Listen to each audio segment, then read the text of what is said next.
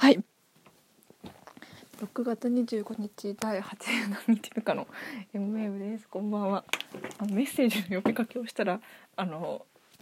はや準レギュラー鹿さんまちゃんからメッセージが来て、これ読んでいいのかな。あ、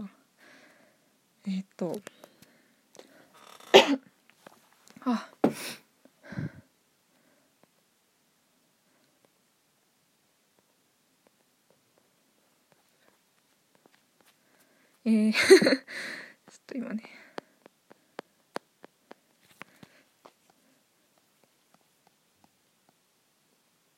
マキコついに一人旅なんだね。一人に旅日記楽しみにしてるぞ。就活の息抜きできるといいね、楽しんでっていうのと、聞いててめっちゃ興奮してるの伝わったっていう、嬉しいね、それはねあとね、夜行バスで行ったので、びっくりマーククエスチョンマーク、スマホ使えない一人旅とか心細さ半端ないでしょ、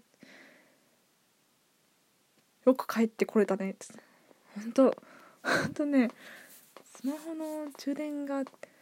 ないっていうのは本当に心細い。よく修学旅行とかでスマホなくて行けたなって感じする。うん。でも楽しそうでよかった。本当にね、本当にもうとても楽しかったいやー、そう、就活の息抜きはずっと就活の書類を書いてたから、なんか微妙なところではあるんだけど、でもやっぱね、悠々窓口に走ったんですよ。なんか東京より京都の悠々窓口、東京の渋谷の悠々窓口はなんかすごいなんだろう、よりも顔数度が低かったりする京都の方がなんとなくたまたまかな。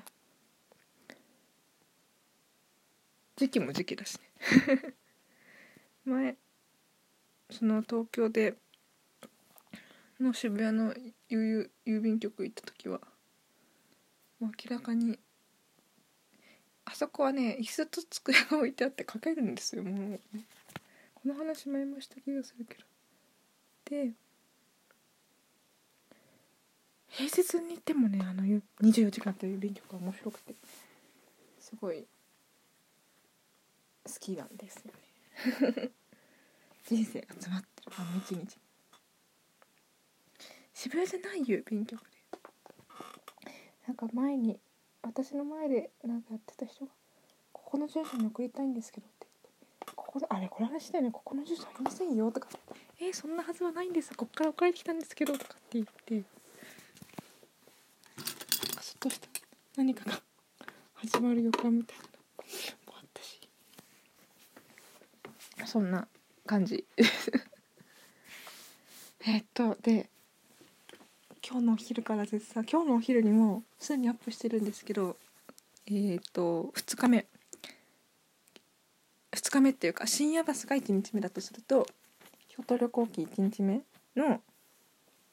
旅行と、その後になんかひたすらなんて素晴らしい、酔っ払ってなんかひたすら楽しかったって繰り返しまくってるっていう放送があって、それはおまけ的につけてます。それは Facebook には載せてません。Twitter には載せるかも。だから興味がある方はぜひ私も聞いてないんだよな。いや、12分ですよ興奮しすぎでしょはい、そんなMWAVE 一人旅スペシャル、ぜひお楽しみください。お便りを待っております。MWAVE でした。